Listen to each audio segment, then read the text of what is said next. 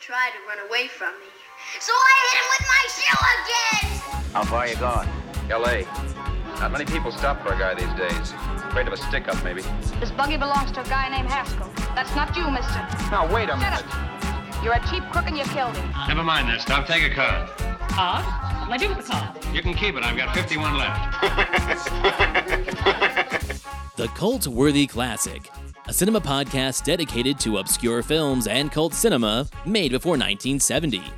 Your host, Antonio Palacios, and a weekly guest will deep dive into these films to prove if they are in fact cult worthy. And so, without further ado, let's start the show. Hello and welcome to the Cult Worthy Classic. My name is Antonio, and this is episode number 15, a very special episode as it marks the return of Nikki E of the Here's Looking at You film podcast.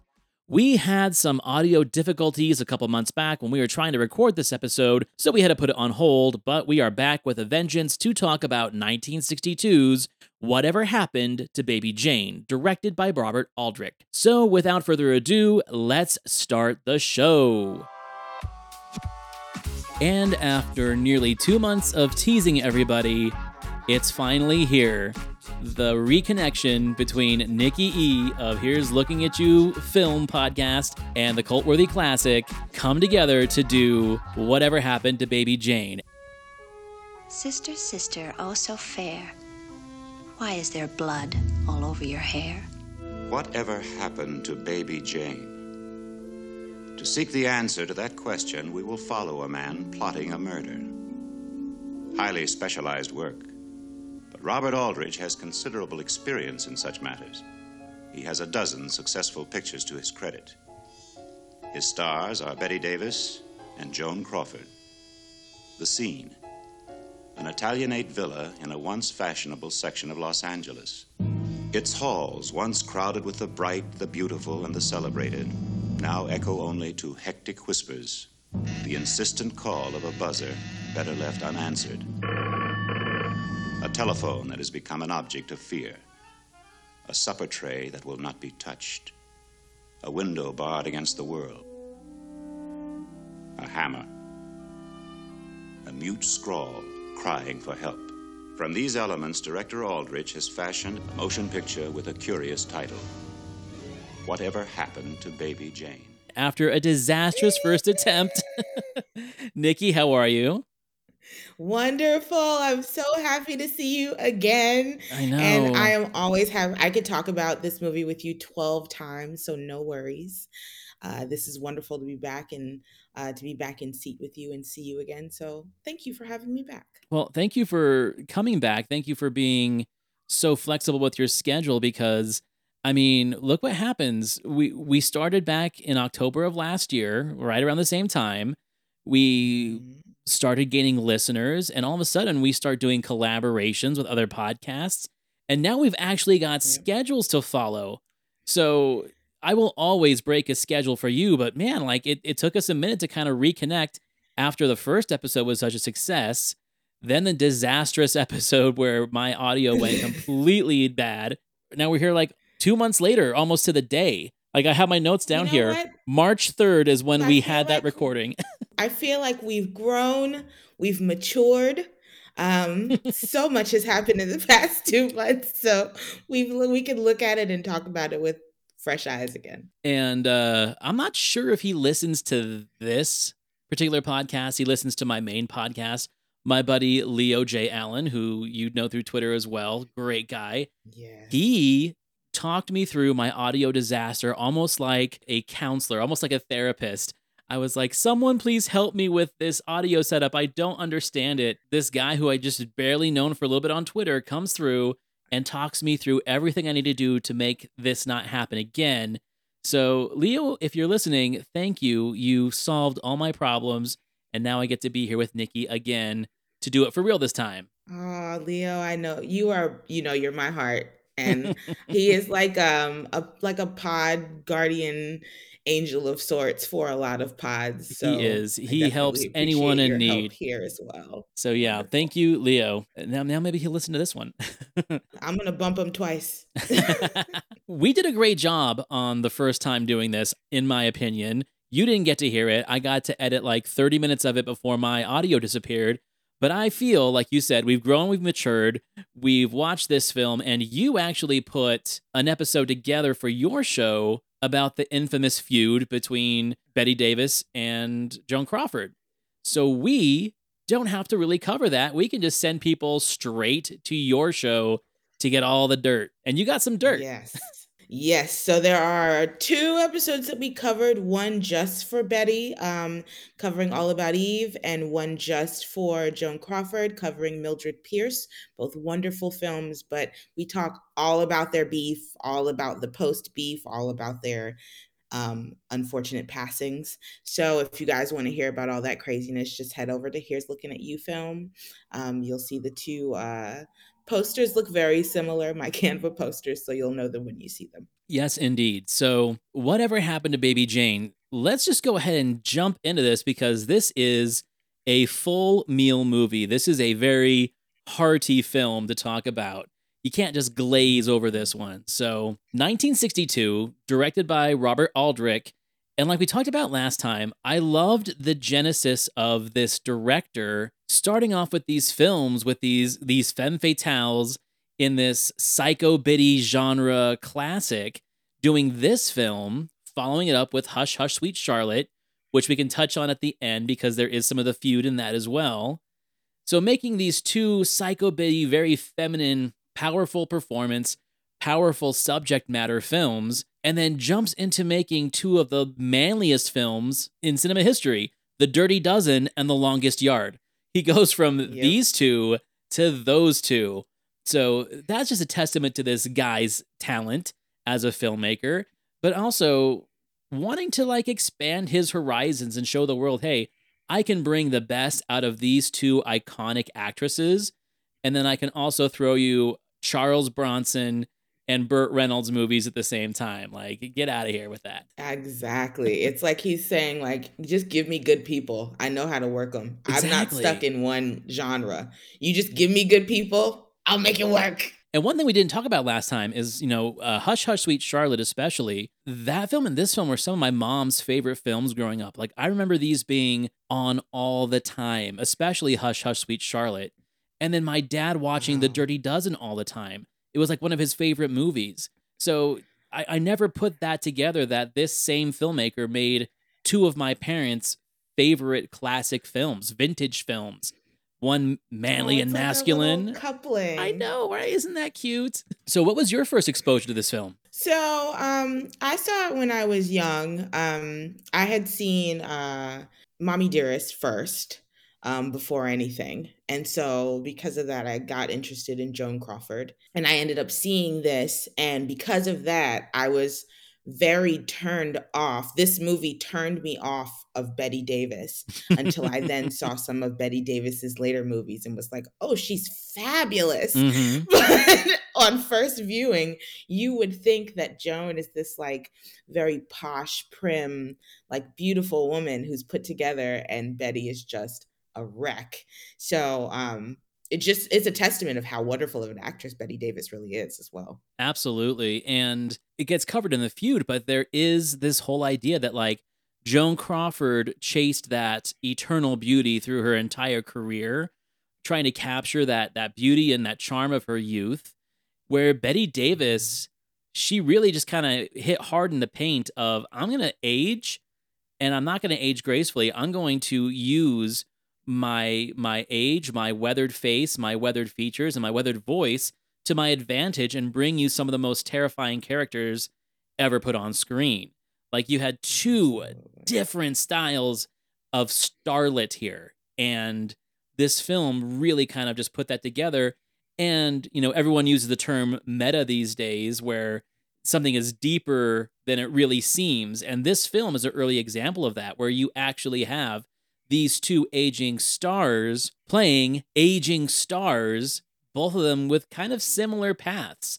if you think about it. Mm-hmm. And yeah, there's something very kind of deep about that. Unless you've got something to add to that, we should just jump right into the plot. Let's jump on in. The film begins in 1917, and there's something very off about this vaudeville family of baby Jane and her dad. He's kind of like this song and dance man, but the show is focused around her. There's a very creepy vibe to it where she is like hypersexualized as a young child, but she's got this huge fan base and this huge following. And her dad kind of like plays off this. I mean, is that how you interpreted it as well? Yeah, the even the moment where the the boy comes up on stage and hands her a doll and he says, "Isn't this the most beautiful doll you've ever seen?" and the doll looks just like baby Jane. I mean, it's very like this is the most beautiful girl you've ever seen.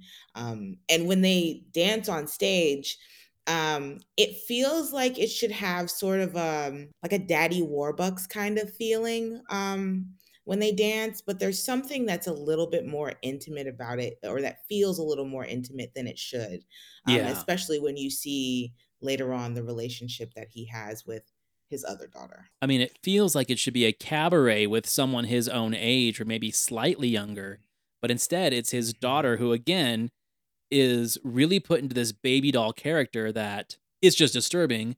But the fact that there is a doll that they're trying to sell in the lobby that looks just like her, I mean, yeah, that is absolutely unnerving. Everyone can take her home. It's kind of weird. right? And and the fact that they're selling her at a discounted rate which is like something a little bit deeper to the story showing that even at this young age you can tell through the desperation of the father in trying to sell tickets and dropping the prices of these dolls like her career is already waning and it hasn't even really kicked off which really comes back into play later on in the second and third act of this film. Jane has a sister and she is not part of the act. She is very much almost forgotten, as well as the mother. Like the mother is pretty much there to tend to the sister, and her name is Blanche. And they just sit off in the wings and watch this show and watch the audience go mad for for baby Jane and the dad. But Blanche has got something a little more, I don't know, I, you, I'm not going to say sinister as of yet, but you can definitely tell that there is some complications between their relationship. She does not really have a sisterly love for baby Jane at this point in her life. Yeah, it's it's unfortunate because you can tell there's moments where you can tell that it's it's just it's more of a feeling of being left out. You can see when um the sign changes from the baby Jane sign to the I think it's the Brooks brothers. Mhm. And so clearly there's this feeling of like, well, why couldn't we be a sister team if there's a brother Right. team here? Um, there's also the moment when she goes outside and they're having the situation outside with the ice cream and and Blanche is just holding back because she just doesn't know what else to do. She feels weird, but ultimately th- their dad feels like she's making baby Jane look bad by not also being a bratty child in front of these people. And so there's this weird complicated relationship that she has where she's just trying to be a kid who wants to be a part of this family but she feels like she can't do anything right and ultimately that would make you bitter. Absolutely. And you can kind of start seeing the plotting between uh, Blanche and Jane because Blanche runs into the back into the theater after her dad kind of scolds her for being a good child. You know, Literally. it's like, oh, now you're making me and baby Jane look bad because you're being nice all of a sudden and helping out with the situation. and How not dare complaining you? for ice cream as well. It's really crazy. you know, and she runs back in, and her mother goes in there with her, and she's like, "Listen, you know, you're sisters, and one day you'll grow up and you'll learn to love each other." And Blanche says something along the lines of, "I'll never forget this. Believe me, I'll never forget this."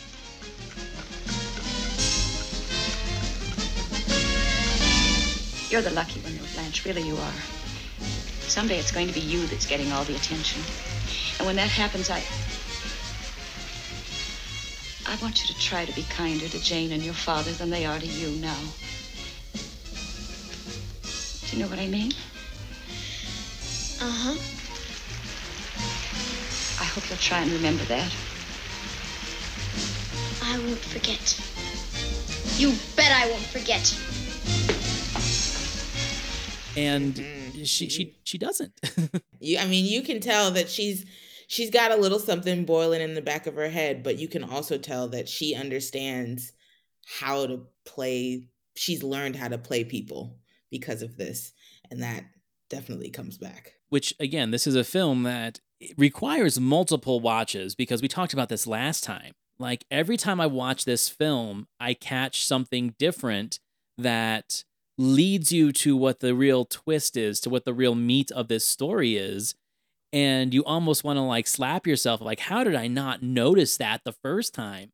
Like the writer and the director were showing us in the first five minutes what these characters really were and where it was going to lead them, but we really weren't paying attention because we're just, you know, experiencing this film for the first time. So then we we jump to 1935 after that, which, you know, this film really exists in three different time periods 1917, 1935, and then the majority of the story takes place in 1962 or modern day when this film was released. But now we go to 1935, and yes, the tables have turned because Blanche Hudson is now the hottest star in Hollywood. She is the biggest name, draws the biggest crowds, and she has the power to control her own contract.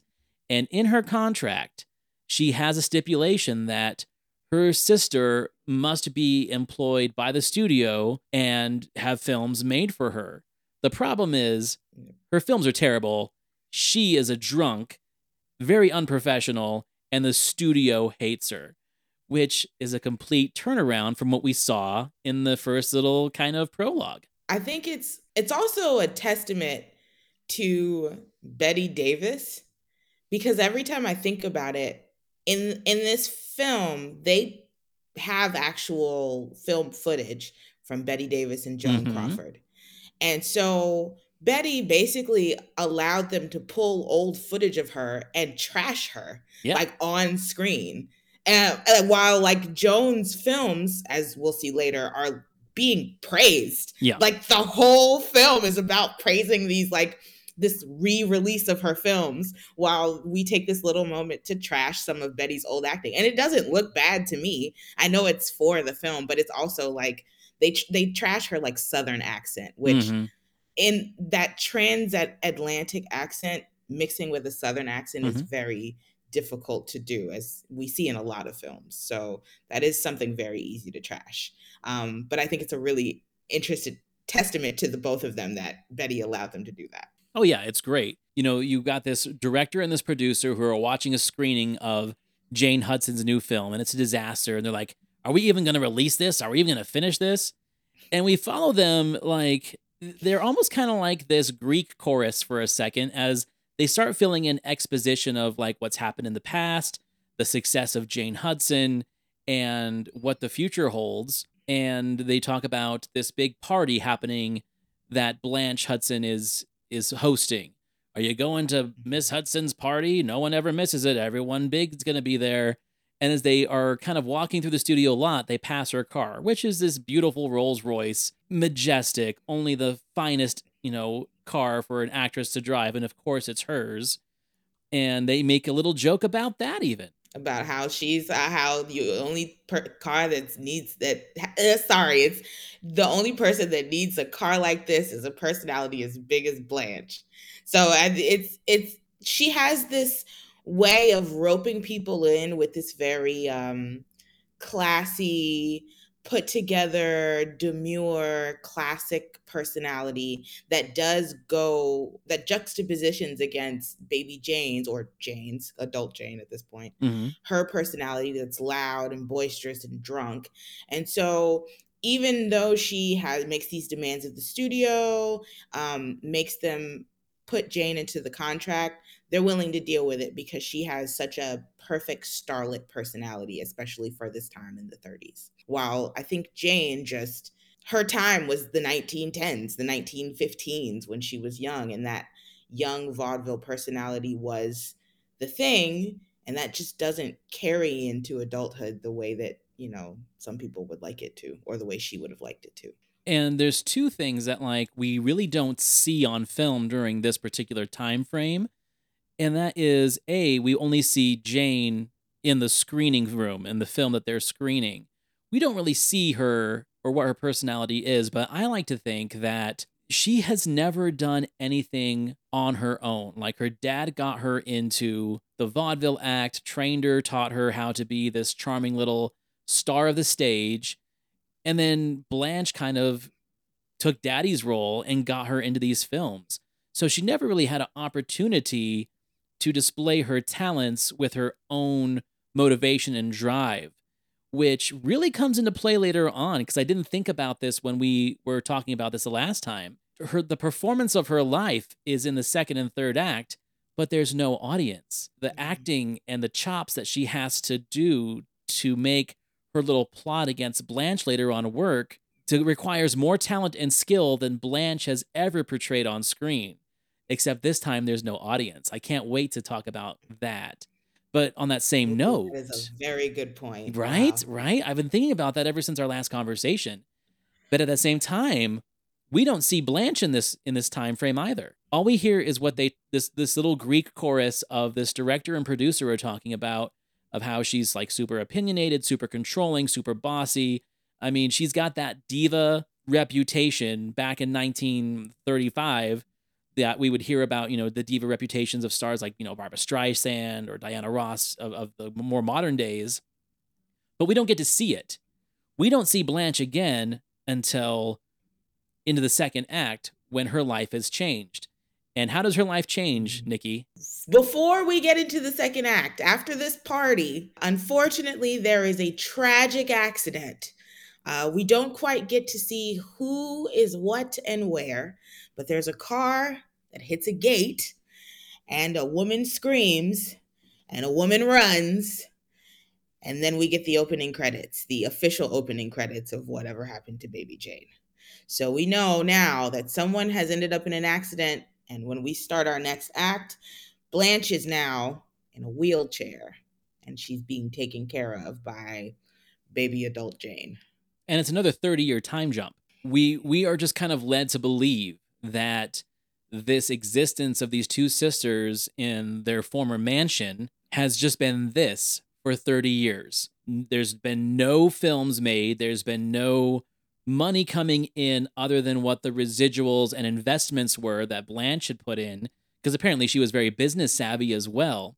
So they've been living off that in this mansion for the last 30 years as Los Angeles has modernized and grown around them. And then it's funny because, mm-hmm. like, when I rewatched this again after our last conversation, it kind of reminded me of the kind of Edward Scissorhands comparison where you've got this like rotting old mansion right in the middle of upper class suburbia. Like their next door neighbors in this house is just kind of like this upper middle class white couple with a real groovy daughter that's a teenager and they're watching a Blanche Hudson marathon on the local TV and they're kind of talking about like it's so weird that that's our neighbor and I never see her. Yeah, she's got that weird sister looking after her. I mean, like the world's developed around them and they're in like this kind of weird gothic mansion in the middle of suburbia. Yeah, they talk and when even when they first start talking about them, they talk about them like old relics. Right. Like the daughter says she has to be 105 years old by now. so and she lives next door. So it's like it, it also it, Edward Scissorhands is a really good um comparison. It also kind of gives me like Grey Gardens feels of Yeah. just this like dilapidated place that just these two weird women are living in and everybody kind of just speculates on what's happening in there but they can't quite get in you know and to explain the dynamic for those of those of the people out there who haven't watched this film yet you've got these two women kind of trapped in time. Like joan crawford is just absolutely stunning and gorgeous but she definitely is aged. And i think they aged her up a little bit. And if i remember correctly she mm-hmm. was even kind of opposed to how much they were aging her in the film yeah she had a problem with her hair i think she i think she said Yeah. something about her hair making her look too old as well as a couple of other things yeah she did not like that She didn't like that, but she was confined. She's confined to a wheelchair, even though she doesn't go anywhere. She still does her makeup. She still dresses her best, even though her days are spent just kind of wheeling around the house, doing practically nothing. Now, on the flip side, Jane has, in my opinion, kind of gone reverse in her way of aging gracefully, where whatever kind of 30s Hollywood starlet she was in in that particular time frame that was covered earlier, she's reverted back to like this baby doll childish appearance. She's got this crazy baby doll curly hair, which is a wig, I'm assuming, right? Yeah, those ringlets do not stay in. The ringlets do not stay in. I, I don't think so. Not if you don't go to the salon all the time. Yeah, and she does not do those kinds of pretty things for herself. That is definitely a wig and she has like this almost china doll makeup on very heavy white pancake prominent lips prominent eyes and a beauty mark that is like her calling card. Oh it's so large. It's such a big beauty mark. And the makeup is very dry and just looks old caked very caked on. And because this film was shot in black and white if you've ever seen actual color photos from like the the set pieces and the set designs, the makeup is absolutely terrifying because it had to be so loud, it had to be so prominent because they were shooting in black and white. It's even more unnerving when you see these color pictures of both her and Joan Crawford during production. It looks absolutely ghostly. now they have my favorite character in the movie pop in and out throughout the second act, and that is their maid, Elvira. And we love her. We love her. Absolutely love her. Played by Maidie Norman. She kind of has everything figured out, but she's also the help. So she doesn't want to be too opinionated, but she's also not afraid to call it like she sees it when she sees some bullshit. You know, for mm-hmm. for example, she knows that that Jane drinks too much. She knows that Jane is probably just blowing through their money, getting alcohol delivered. And she also knows that Blanche is very defensive of Jane and protective of her, even though Jane is her technical caregiver. And it kind of leads to that great character development where we're thinking that Blanche is just this angel with a heart of gold that is looking after her sister. But Elvira is a little too smart to to take that at face value, don't you think? Yeah, we we the relationship that Blanche and Elvira have, I love because um, even from the first moment that Elvira comes into the room after she comes in the house, um, when Elvira comes in, she goes, Hi, and just a very short. And the, and the, Blanche immediately goes, Oh, so you've seen Jane. So it's like Blanche immediately is like, Oh, so you're upset already. She's already pissed you off. Right. so their relationship, because Elvira, you could tell she's very sort of protective of Blanche in a way that like those caregivers at the time, you know, mm-hmm. sometimes could be. Um, but you can al- also, I also kind of feel like you know, Elvira sort of knows that Blanche is the person that's taking care of this house, that's taking care of the funds, that's taking care of everything. Jane has the ability to, like, you know, use it all up, take it all away, take away her job, take away her livelihood, you know? Mm-hmm. So she wants to make sure that this household itself is maintained as well so that she can keep a job. Now, do you think before we, you know, keep progressing with the story and how the character turns are, do you think that it was kind of Blanche's plan all along to keep Jane in this state of arrested development? Or do you think that's where Jane was just mentally, as well with her, her alcoholism and this guilt that she carries that they don't talk about, with the assumption that she is the one that uh, crippled Blanche? I think that I don't think that she intended for that to happen. I think that she hoped that Jane would just take on the role of a caregiver and would just take care of her. I think that she kind of thought about her childhood and how she felt slighted and kind of went forward saying like okay well now that i'm hurt now that i'm injured now she'll have to take care of me now mm. we'll have mm. to the roles will be switched and i think that that in itself made jane revert back to childhood because she couldn't mentally grow up she couldn't, yeah. like you were saying earlier, she's never had to like do anything for herself. And so now this feeling of having to do something for somebody else, the only time that she really has had to do for someone else is when she was young and she was financially taking care of the family because she was the moneymaker. So I think mentally, because she had to take on this caregiver role, she also reverted back to childhood. And that's also why a couple of times I think she talks about this is my money that's taking care of this house. Mhm. Daddy saved up uh, my money. And she doesn't quite realize that, like, this isn't her anymore. But mentally, she's back there because she feels like she's taking care of things again. He wrote me a letter. He didn't write you any letter either. There hasn't been a letter from his office. Yes, Jane, there has. Oh, you're a liar. You're just a liar. You always were. Bird Handy never wrote you any letter and never called you on the phone telling you to sell the house. You called him four weeks ago and told him to sell it. I did nothing of the sort. Don't you think I know everything that goes on in this house? You've been spying on me. What do you think? You are disgusting. After all I've done for you, you spy on me. When all I'm trying to do is help. Who are you trying to help, Blanche? What are you planning to do with me when you've sold the house? What you have in mind? Some nice little place where they could look after me?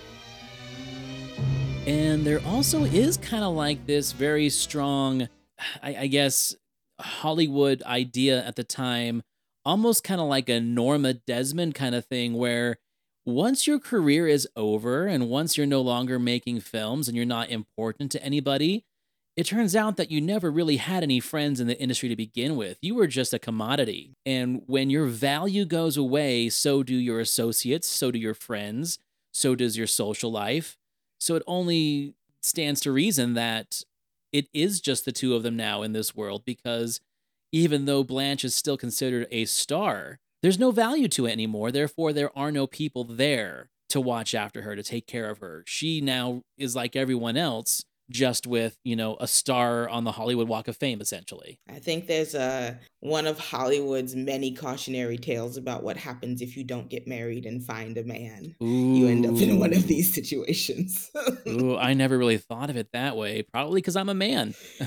I'm glad I have you. glad I have you on this episode to point that out for sure. yeah, these old tales, that's how they always end up. If you're a woman and you're alone, it's probably going to be pretty scary for you. Yeah, that's how you end up with uh with Norma Desmond and her chimpanzee. But that's a different movie. we'll talk about that later. Hey there, Cultworthy Podcast listeners. I have an amazing new app for you. It is called Newsly. Newsly is an all in one super app for iOS and Android. It picks up web articles about the most trending topics on the web at any given moment and reads them aloud to you in a natural human voice, unlike mine. For the first time in the history of the internet, the entire web becomes listenable all in one place.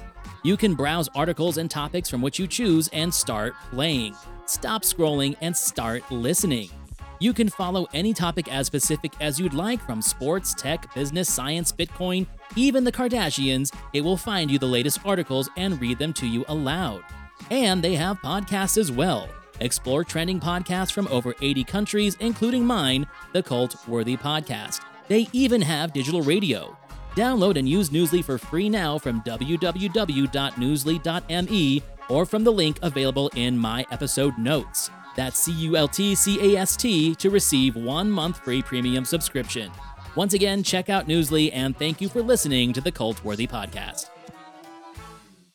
Where things really start to go off the rails now is Jane has always been kind of going through Blanche's fan mail, either keeping it from her or reading it first and just kind of filtering what goes through.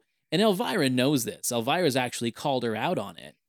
But one of the things that happens that slips through is that Jane finds out that Blanche is actually planning to sell the house and cash in her assets because, you know, she says she can't afford the house anymore.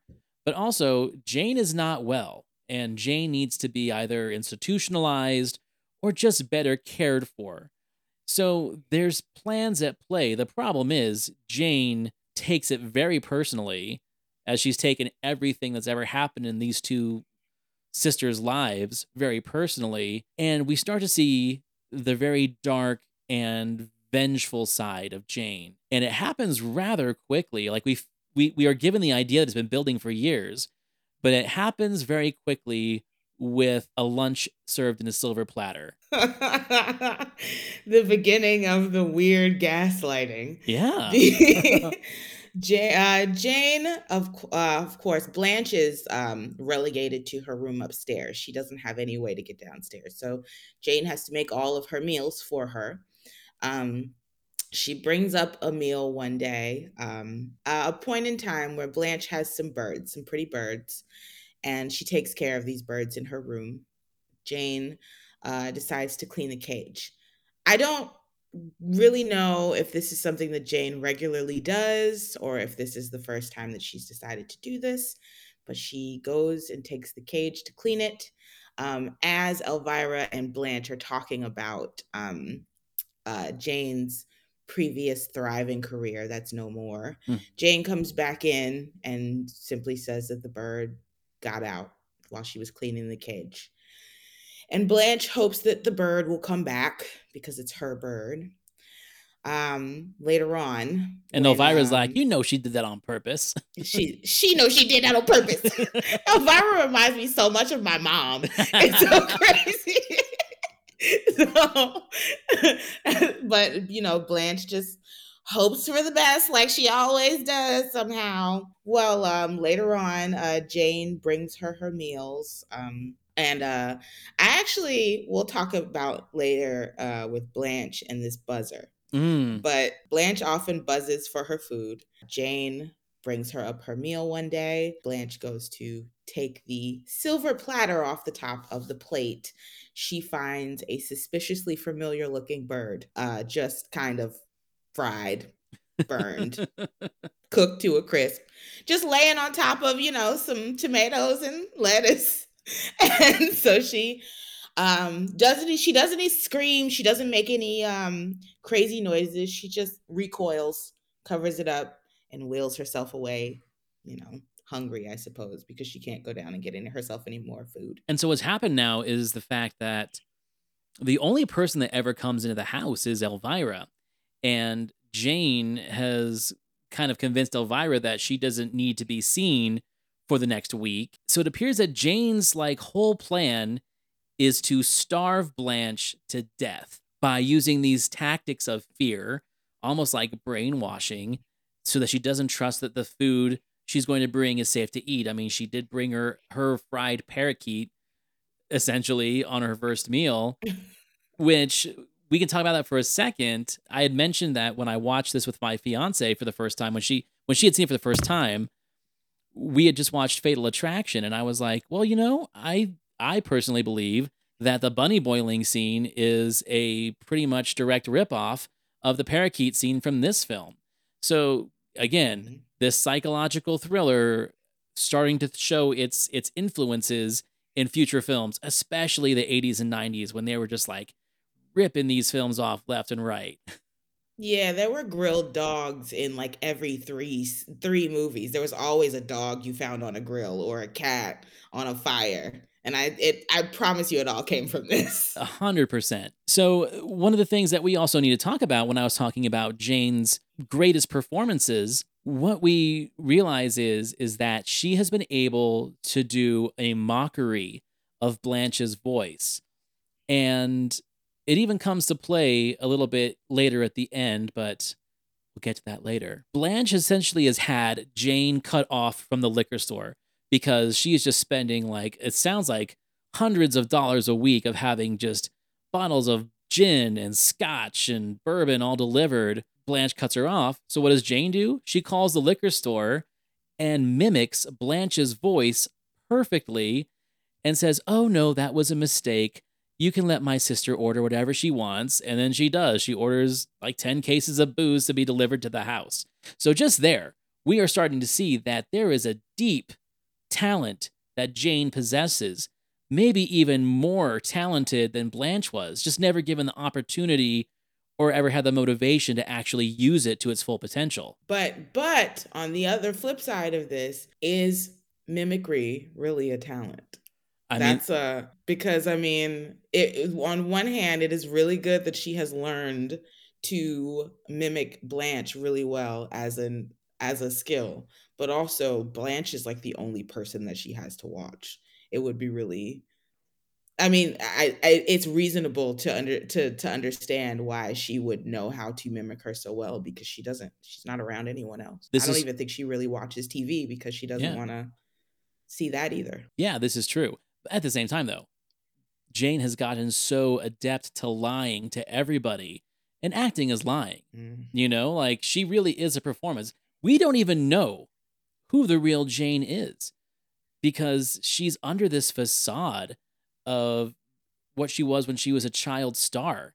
Like we don't even know who she is for real, and I don't think we ever will. The the movie never lets us see it.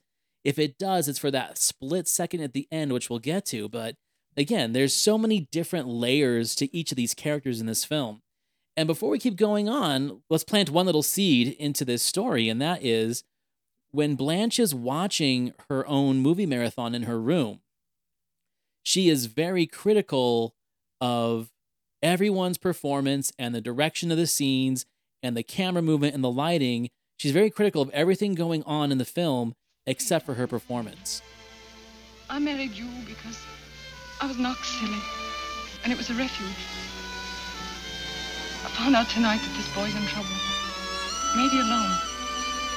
And it's blinding. I can't think of anything else. Oh, he should have held that shot longer. I told him that when we were rehearsing also when we shot it. Oh, he wouldn't listen.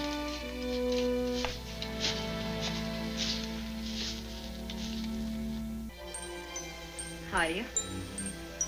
Well, Still a pretty good picture. She's sitting there mouthing the words of her performance. She's admiring herself. There is that real sense of vanity that we think is gone, but this is a kind of trigger to let us know that it's definitely still there. And yet she's highly critical of everything that she wasn't in control of. You know, she even says, I told the director he should have held that shot longer, which doesn't sound like the Blanche that we're introduced to after she's been crippled. You know, we we we are led to think that she is this very compassionate and you know just unfortunate person of circumstance with this injury who's the good guy. And this kind of gives us a little hint that she's actually a little bit more controlling and manipulative in her inner psyche and we just don't know how deep that's gone yet. Yep, that is uh I, it I also one thing that I noticed um that I I don't know how I never noticed this before, but um when she's watching the film and Jane comes in and turns it off, she doesn't even Jane comes to the door and says, "Are you enjoying your little films?" and before Jane even moves, Blanche goes, What are you doing? I was watching that. And then Jane goes and turns it off. And she was like, I was watching that. And so there's this moment where it's like before Jane does anything, she already knows like she's about to go turn this off because she does not like this. Yep. She does not like that I'm watching myself. And like it's it's just interesting to just watch that short interaction because there's no moment of real there's no moment where Blanche is like, "Oh, look at these films that I did. Isn't this great?" It's just immediately like sister to sister and me as soon as they Mhm. see each other. So now that Jane has started to kind of like keep Blanche prisoner in her room, play these psychological warfare mind games on her of whether or not um, can I eat this food, pretty much let her know that she knows what Blanche's plan is. Like, you're gonna sell the house and you're gonna put me away. Well, this was my house. Daddy's money bought this. Like, it's this back and forth of gaslighting each other. The problem is, is that Jane not only does she have some real helpful insanity on her side, she also is mobile where Blanche is not. So now Blanche is kind of confined to her room, and it gives us this time to really experience what Jane's goals are and plans are. She wants to bring back her show. She wants to bring her performance to the world. So she goes to the local news agency and places an ad for a musician, a accompanist, to help her revitalize her career. And this guy that she ends up attracting is one of the strangest characters I've ever seen in any movie. And I'm talking about Edwin Flagg, played by the fantastic Victor Buono. Yes, wonderful Academy Award nominated actor. Just uh I mean, if they wanted to find a weird guy, Oh my god. the only guy that I can think of that's weirder than him is the groundskeeper from the bad seed. weird. But what makes this guy weird, other than uh, Leroy from the Bad Seed, where he was kind of like a grizzly old man who's seen and done everything, this guy is like a man child. He's a, just an overgrown boy who just happens to be talented. His father was a musician, never made it as an actor or as a star in Hollywood, and just became like a washed up personality. So this guy lives with his mom. They're, you know, English people who've kind of been stranded in Hollywood. His mom is like very supportive of like, you need to be an artist and you need to live true to your art. So go take this job before she knows who he's actually working for. And so Edwin gets dressed up in his little suit that's a little too tight. He goes to Jane's house. And man, there's like just one of the most awkward scenes in any film. The introduction of these two and them kind of getting to know each other.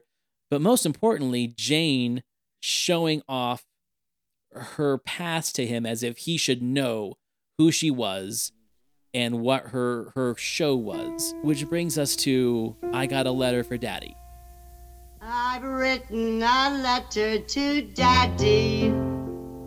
His address is heaven above. It's wonderful.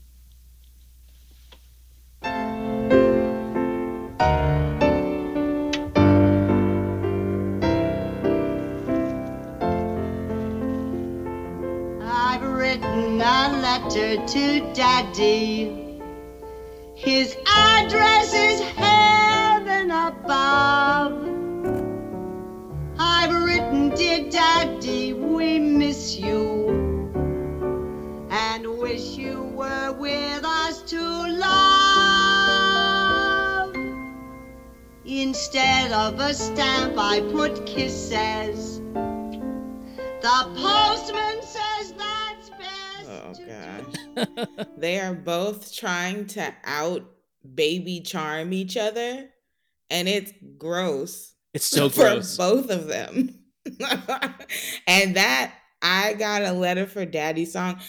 I am wondering if Bette Davis played off of how um, the little girl was at the beginning of the film, or Oh. if they both evened evened each other, like if they both had some kind of because when I watch Bette, even when she's doing her thing right here and when she's having her moment in the basement, she, the mannerisms that she has are so similar to the little girl at the beginning. It is, it is, it's it's scary. I mean, it's creepy, but it's also really good. Even the way that she like says her words and the way she moves her mouth, it's almost just like the little girl at the beginning. It's crazy. Yeah, we didn't talk about that last time. That's fascinating. I never thought of that. It almost reminds me of when uh, Tom Hanks didn't really have a grasp on what Forrest Gump should be until he met the boy that played young Forrest, and he kind of like developed the character based off of that. That is Based a off the boy, Ooh, right. That's fascinating. I I want to go look into that right now because essentially what this scene is is you've got Edwin playing the sheet music on the piano and Bette Davis is in her baby doll outfit. She's got these little kind of spotlights in this room full of mirrors, almost like her little rehearsal hall.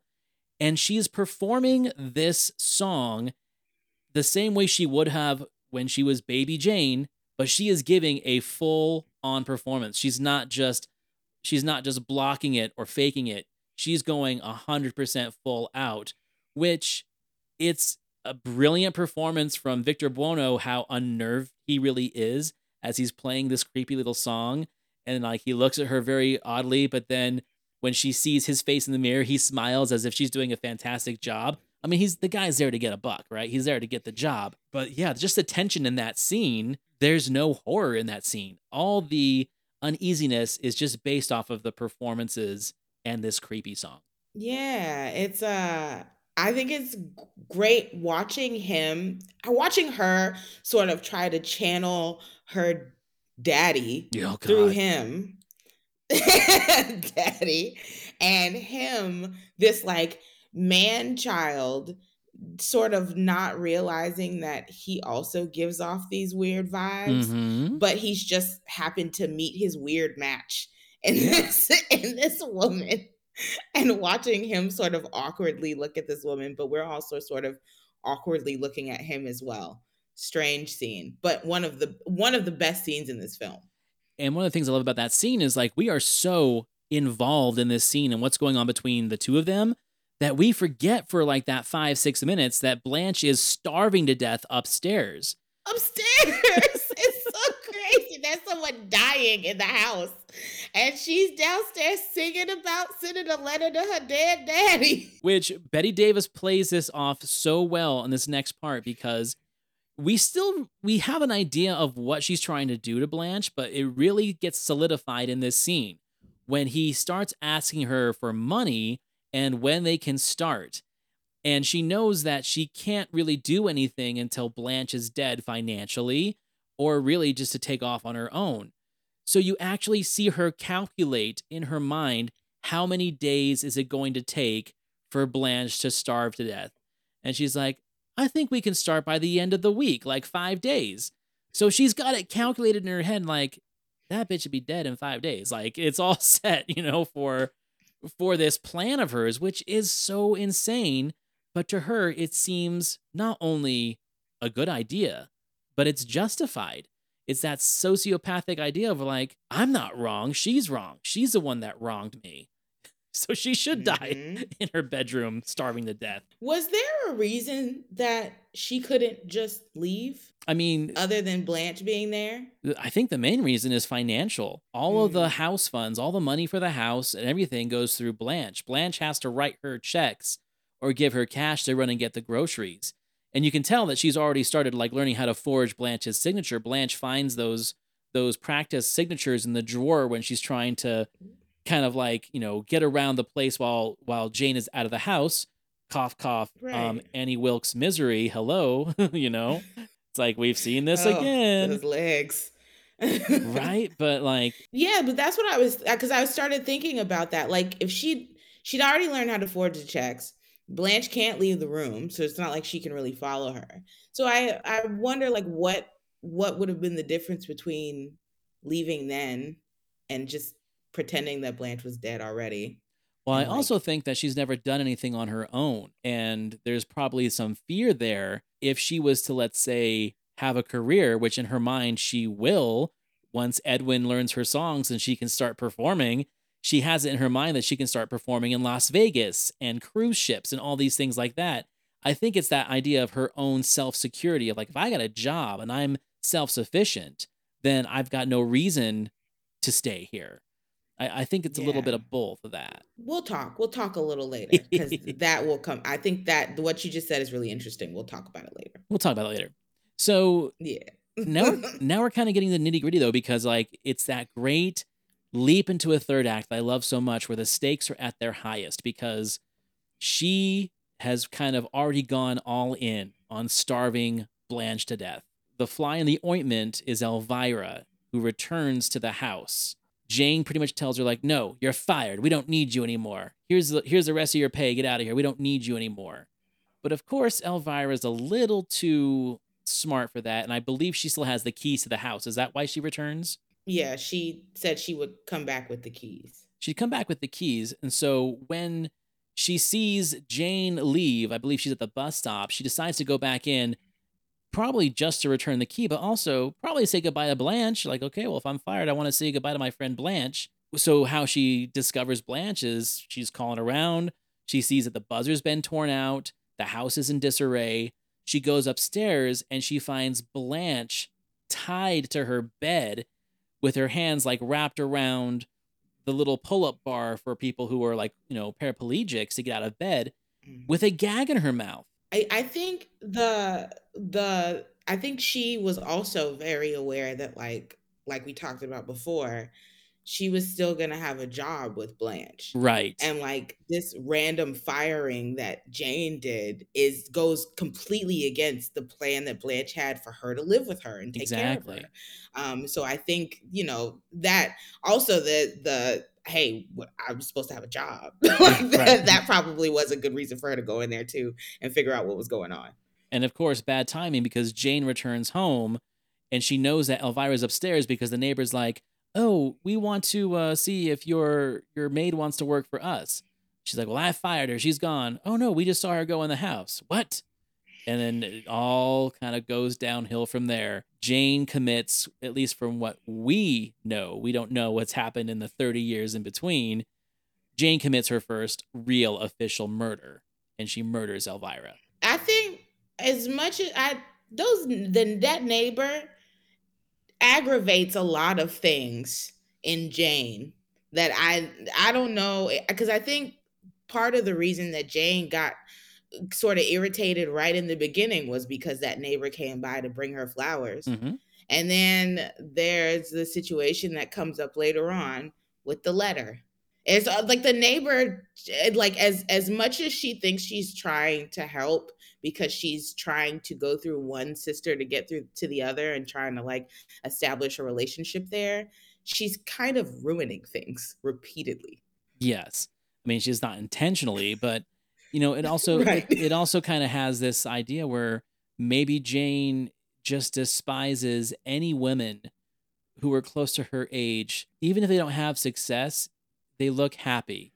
They look like they're taken care Yeah. of. They look like they have because I mean, means. For from what we know, um, the neighbor says that Blanche is probably about her age, Mhm. and I think that Jane is younger than Blanche, right? Yeah, she like by two or three years, I would guess. Yeah, so that means that Jane is probably younger than that woman as well. Yeah. and she looks much older. Yeah, she does. And, and so now we've hit that point of the film where like there are just too many things in play to ever really go back to normal. Elvira's dead. Jane has to do something with the body. And then our boy Edwin, you know, he he feels like he has a job, but he also accepted a dinner invitation from Jane. So there's like this weird kind of romantic angle that at first you see her throwing it at him and at first he feels like a little put off by it. And then he goes home and he gets ready for this dinner. And once his mom realizes who he's going to dinner with, she kind of tells him the story of what the Hollywood legend is. And the Hollywood legend is you haven't heard? Blanche Hudson was paralyzed by her sister because her sister was drunk and crashed the car into her sister, and now she's paralyzed. And then she ran away, and they found her three days later in a drunken stupor, not knowing what happened. This is one of the things I think is going on with Edwin. Is I think that Edwin is so desperate to become his own man, but he has this weird kind of romantic Oedipus complex with his mom, in which now he's kind of exchanging for this new Oedipus motherly complex with Jane, which is even more disturbing because she is an older woman pretending she's a baby. Yeah, it's uh part I mean he obviously has a, a weird relationship with his mom and I think the story with his mom and um co- explaining what happened with Jane and Blanche um part of that also may be just that feeling of like oh well like I can move away from my mother's money and Right. just grab onto this lady's money and just kind of live on that until you know whatever and whatever I have to do to put up with that it's better than living with my mom Yeah, but I mean, she feeds um, him tea and cookies and takes him to dinner. Yeah. Like there's a there's a lot more going on in that. At least that's the way I look at it. And again, this is 1962. This is 2 years after Psycho, so it isn't really a surprise to see like these weird kind of like mommy complexes in older men with emotional problems in films now. Like Psycho kind of broke the mold for that. Yeah, Edwin's not going to go out and stab anybody and quite in fact it's quite the opposite. He goes to Jane's house and is pissed off because he got stood up because she's out burying the body of Elvira or dumping her on the side of the highway. And he gets so upset by the fact that he got stood up by an old lady that he goes out and he gets just a blind ass drunk. Meanwhile, Jane comes home, Blanche is still up in the room, and then the cops bring Edwin to Jane's house because he's drunk and he told them, This is where I was going. So she lets him in. He sits down in the little kitchen area and she brings him the doll. Such a weird moment. Like, of all the things that you could bring this man right now, a drunk man, and you bring him your childhood doll. That looks to- just like you when you were a kid. yeah and it- i think it's it's weird because it feels like her weird way of trying to seduce him exactly. know how That's the way I took it as well. It'd be like a child on the playground, like a girl like punching a kid in the arm saying, I like you. Or here, take my doll that looks like me. yeah here's my doll now it's your baby Yeah. like that kind of feeling of like my baby is now your baby here now we're married He is kind of fooling around with his doll. He puts it in the wheelchair and rolls it around the kitchen. Really disturbing. And then they hear a crash from upstairs. And so, since he's drunk, he's just like, Well, what was that? And he can tell that Jane's trying to keep him from going upstairs, which he's already kind of like in this heightened sense from like when he had the argument with his mom, like, Don't tell me no. Now he's doing it to her. Like, Don't tell me I can't go upstairs.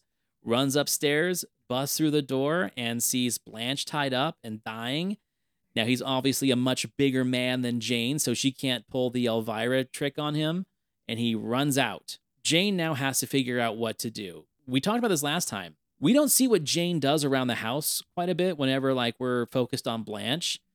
And I had the theory that Jane's downstairs doing chin-ups because she's strong. She was able to move Elvira in and out of the trunk and dump her out on the side of the road, and now she is literally like a sack of potatoes dragging Blanche from the upstairs down to the car. Like Bette Davis in that little baby doll outfit, she's got like some like Hulk Hogan strength going on here. yeah and you know bette davis had back problems at that time I did not know so that. it's even crazier. Yeah, that Bette. One of the sorry guys, but one of the small parts of the feud, they said that Bette Davis had back problems, and um, they say Joan Crawford put rocks in her pockets. Oh my during God. that scene To make so herself she would be heavier. heavier. Her body, and she also dead weighted her body so that she would feel like a dead weight. So it was like horrible for Bette.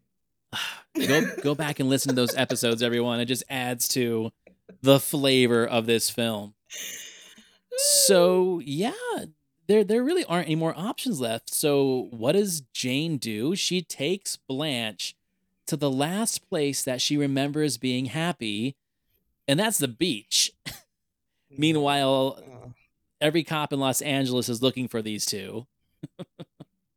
and this woman is the least most recognizable woman you'll ever see. She unfortunately she does think that everybody knows her, Yeah. um, which is not true. But also she has a very recognizable face with the makeup and her weird mannerisms.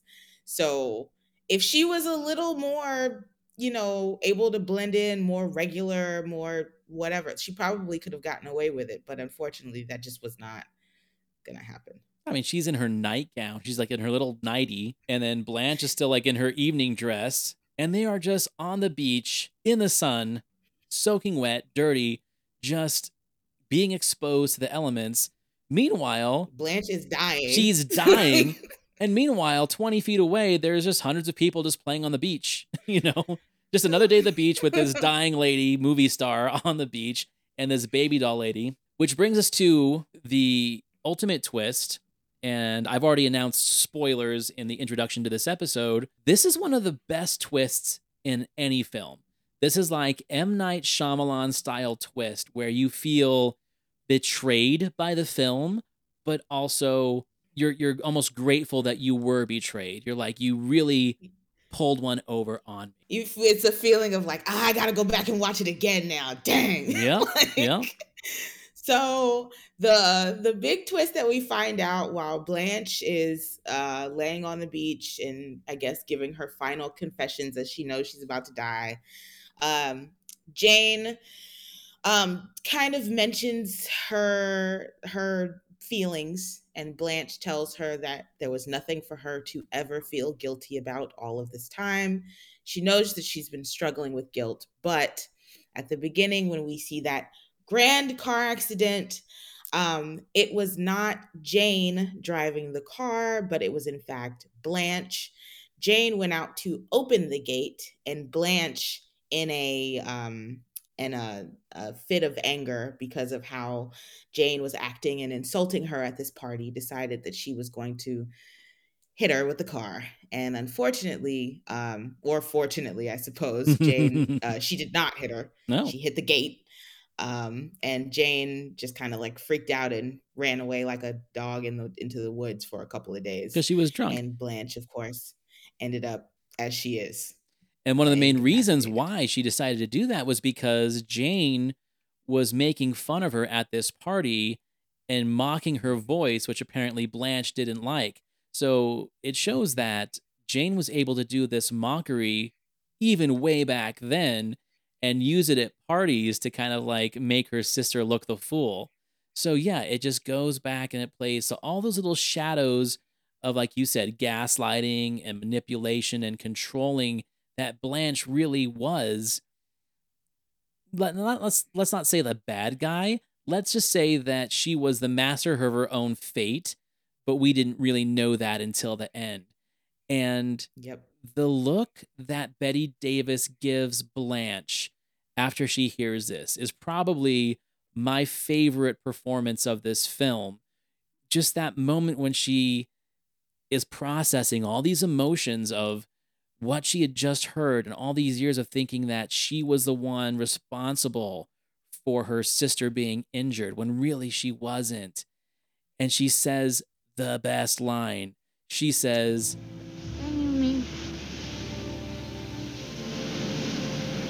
All this time we could have been friends.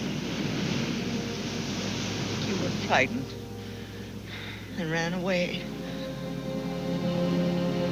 I managed to crawl out of the car up to the gates. When they found me, they assumed it was your fault. You, you were so drunk and confused. You, you didn't know any better. You mean all this time we could have been friends? she's not even mad. Like that is like the the cra- like she's not upset. She doesn't freak out. It's just like this very five year old moment of like we could have been playing on the playground this whole time. She's so Aw. detached from human emotion that like she doesn't even take this moment to cry or say I love you or hug you. She was just like, "Oh, all this time we could have been friends and now you're dying on a beach. So what are we going to do? I'm to go get us some ice cream." Ice cream of all the th- let's have our childhood moment. Let the the the thing that we were arguing about at the beginning of the movie as 10 year old children. comes full Oh, circle. let's do that now. Yeah, it comes full circle. Yep. So she goes to get her ice cream. She doesn't have any money. she just walks away with it. And lucky for for Blanche, th- the cops recognize the car on the side of the road. And they realize that uh, Jane is just got her ice cream cones and is wandered down to the beach. And she starts doing her little twirl. People are looking at her not for the reason why she thinks they are. She's like, oh, they recognize me. I'm going to do my performance and I'm going to do this little dance and perform. They're just like, who is this lady in her nightgown with this crazy baby doll makeup and this hair holding ice creams while her sister is dying on the beach? But it doesn't matter. She's a star at this moment. She's got the attention for the first time in like 60 years. She's got the attention again. And we pull away and we fade out. One of the best movies ever made. Come on. Really? It's so good. It's so good. And I the the thing that I want to bring up Yes. now that we are done and we have revealed everything. The buzzer, okay? Every time I watch this movie, the the whole movie Blanche is being this very like, you know, she she seems to eh, to Elvira and to all of these other people on the outside, she seems to be this well put together, sort of like calm person.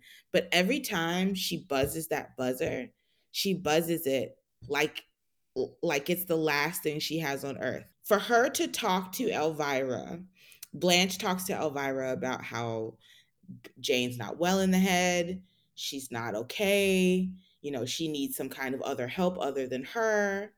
But that buzzer, the way she buzzes that buzzer, like she does not care about that girl at all. It's like Mm. it's almost like it's the only thing that the like the way that when sisters like poke each other or when sisters will Mm. like pinch each other and stuff like Mhm. that and like mess with each other. Well, Jane has the ability to do that to Blanche the whole time. Like she could just do all this like sisterly stuff to her.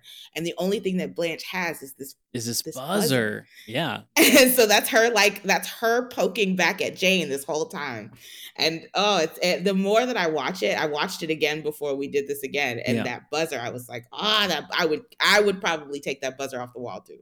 Yeah, unbelievable. Like this movie just has so many layers that you can just pick apart. And that's just so many talented people all brought together to make this work. The writer, Robert Aldrich, whoever was doing the set design, the pieces. I mean, that house, it's a finite space in suburbia, right? You know, we, we see what appears to have, be a decent sized house on the outside, but once you're inside, it seems never ending. Like this chasm of room into room into room with this really just steep staircase that goes upstairs to who knows how many bedrooms. That's part of like the tension building of this house. The house is almost its own character. It's the you see the vastness of this house, but you can also see how dis how disgusting and dilapidated it's become. Right. Like from the beginning.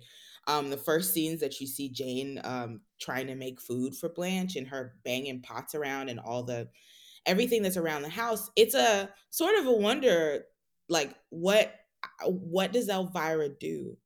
like I, when I looked at the kitchen, I was like, I mean, what what does she do if the kitchen looks this bad? Like, is she only cleaning the room and then going home? Well, I mean, she comes she comes only once a week, so maybe it speaks to Jane's character of, of like why Elvira hates her. But it's like, I had this place spotless five days ago, and you've destroyed it already. What is wrong Comes with back you? and it's a mess. Yeah, Right. yeah. I mean, again, like you can pick this apart. You can peel this like a like an artichoke over and over again. You'll find new layers every single time. I've now watched it three times this year. Once with my fiance when I decided to do it with you the first time, then again when we did the last episode, and then again for for this this redo of this episode. Mhm. And each time I keep finding new stuff. Like very The- few films My do favorite that. thing that I found, my favorite thing that I found this time that I did, I, I don't know how I missed it before, but when um Jane, the first scene when Jane is making food for Blanche, Mhm. and Blanche uh hits the buzzer, and she says something like, um. I'll be th- there in a second, and she goes, "You bitch!" But the bitch is drowned out by the buzzer. Like the like you can Yeah. see her mouth say the word "bitch," but the buzzer co- covers it. It's the it's one of the funniest things, and I never saw it before. amazing, amazing. So we can talk a little bit about the influence about this before we wrap it up. I mean, there was a remake back in 1991 where the Redgrave sisters played Jane and, and Blanche. I remember seeing it with my mom on TV, but I haven't reviewed it since. Have you watched that one at all? Um, I have not seen that one. I, I just remember it feeling very TV movie ish. Like it doesn't have Mm. the production value or the quality. Of course, Lynn and Vanessa Redgrave are amazing actresses and they bring a lot of, of power to that film. But again, it's a TV movie. There's only so much you can do with it. And then it mm. was not as much remade, but almost like had an homage film about it back in 2010, played by transgender folk, which I haven't watched that one. I couldn't find it, but it definitely is interesting to me. If I ever see it, I'll definitely jump on and, and see that. And then most notably would be the miniseries from a few years ago with Susan Sarandon and Jessica Lange playing Joan Crawford and, and Bette Davis called Feud, which is kind of like covering the story that your recent episodes covered. Yeah, uh, I it it kind of spans the gambit and takes us up to whatever happened to Baby Jane, which is kind of their penultimate meeting that we always wanted from Mhm. the two of them. Um, Which we is, almost uh, got a second one. We almost did. Yes. Yes, I was just about to say we almost got the like the sort of the sequel, but unfortunately what happened afterwards with the award season just kind of like it was already a feudal situation mm-hmm. and what happened afterwards with the awards and things it just it wasn't going to happen again. So just two years later, Robert Aldrich was going to direct Joan Crawford and Bette Davis in a film called Hush Hush Sweet Charlotte, which is an amazing film. A few of the notable things about that film is that Victor Buono in that one plays Bette Davis's dad Dad. in some like Colonel Sanders looking makeup. I mean, he's still good, but I was like, oh, that's that's Edwin playing her dad now. Two years later, that's interesting. We get a very early appearance from Bruce Dern as the the beau who gets his head and hands chopped off, and then the Joan Crawford part was uh, supposed to be the cousin of Bette Davis's Charlotte, who has kind of become like this spinster with some mental problems due to a tragedy. And like you said, because of the feud and the award season stuff, which go back and listen to Nikki's episode on that, ended up being mm-hmm. played by Olivia de Havilland in a very rare turn as a villain. And she is just fantastic in that role. I liked her better than I think I would have liked Joan Crawford, in my opinion. Yeah, I um really like Olivia de Havilland in a lot of things that she's in. Um and I think her Joan is just a little bit too um she's sort of uh at that point she had become one note to Yes. me.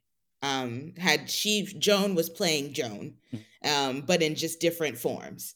Um whereas Olivia and Bette were still acting and were acting very well. So I think they played off of each other very well in that film. And, and that character that Olivia de Havilland plays is supposed to be like kind of sweet and innocent to the townsfolk, but devious to Charlotte. I feel if it was Joan Crawford in that role, it wouldn't be as convincing with the sweet. I mean, this was Melanie from Gone with the Wind, for God's sake. You don't get much sweeter than that. So, yeah, I think I think they did much better with the casting on that one. Oh, I was gonna say one of the things that they say said about Joan a lot was that it was hard to film her emotions changing on screen. Mhm. They said like if if she had to portray her emotions changing, they would have to switch the camera away and switch it back so that she could contort her face the way it needed to move.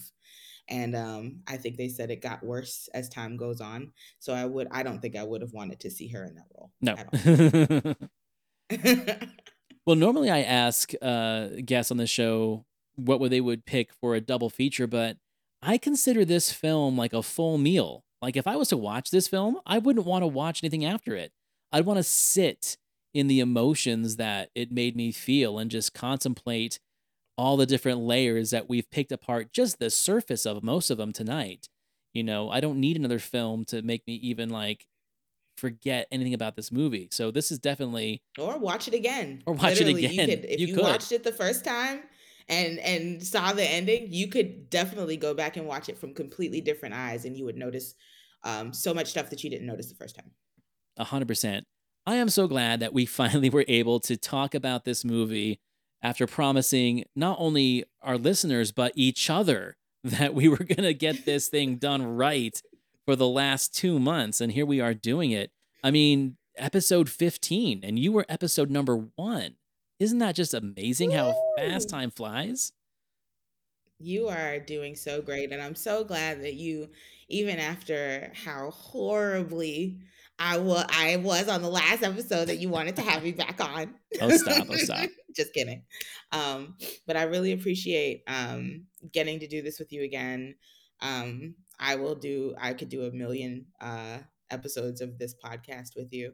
Um, so um, I I would say that I feel like you're the Bette Davis to my Joan Crawford, but I think we like each other a little bit more than that. Yeah, I think so. Um, Maybe I'm the Olivia de Havilland to your Bette Davis. yes, that's it. That's perfect. I like that. I, I, I you could you could be the I you could be the Vivien Leigh to my Olivia de Oh, Havilland. We there could we go, straight to Go back to to Gone with the Wind. So speaking of which, what do you got coming up on your show? Are you just gonna really kind of finished tackling Gone with the Wind, or is there anything you want to give us like a sneak preview of? Yeah, so uh, we'll be doing um, Gone. Uh, I either one or two more parts of Gone with the Wind.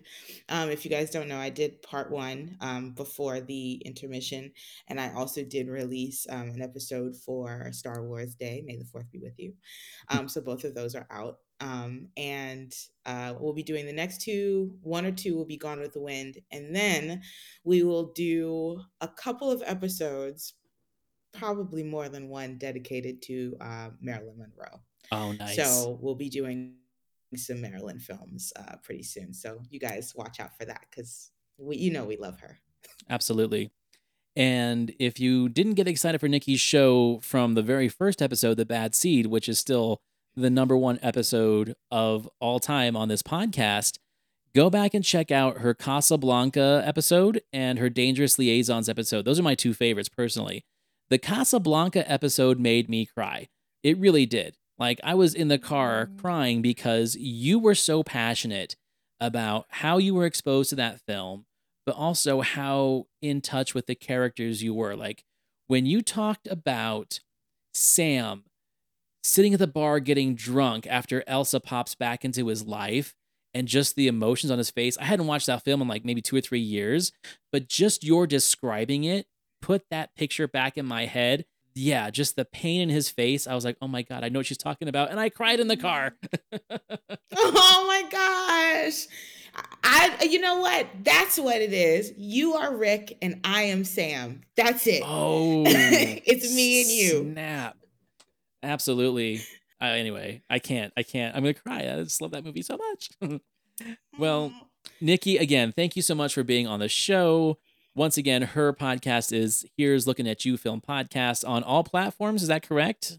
on all platforms. And if you guys haven't listened to, um, I mean, we love this podcast as well, but y'all make sure y'all listen to the Cult Worthy, the main podcast as well too. Um, the this has had some great episodes, but there was a great series on like tunes last month that I was obsessed with. So please go back and watch that. Go listen to those because um, I am a tune girl, and all of those episodes are amazing. Thank you so much. Well, once again, my name is Antonio. This was a Cult Worthy Classic. You can follow me on Twitter, Letterboxd, Instagram, and Facebook. Also, check out my website, thecultworthy.com, where you can find links to all my episodes and links to all of my favorite indie podcasters. And at the top of that list is Miss Nikki E. So check out the Cult Worthy Partners page on my website. And I will see you all next week.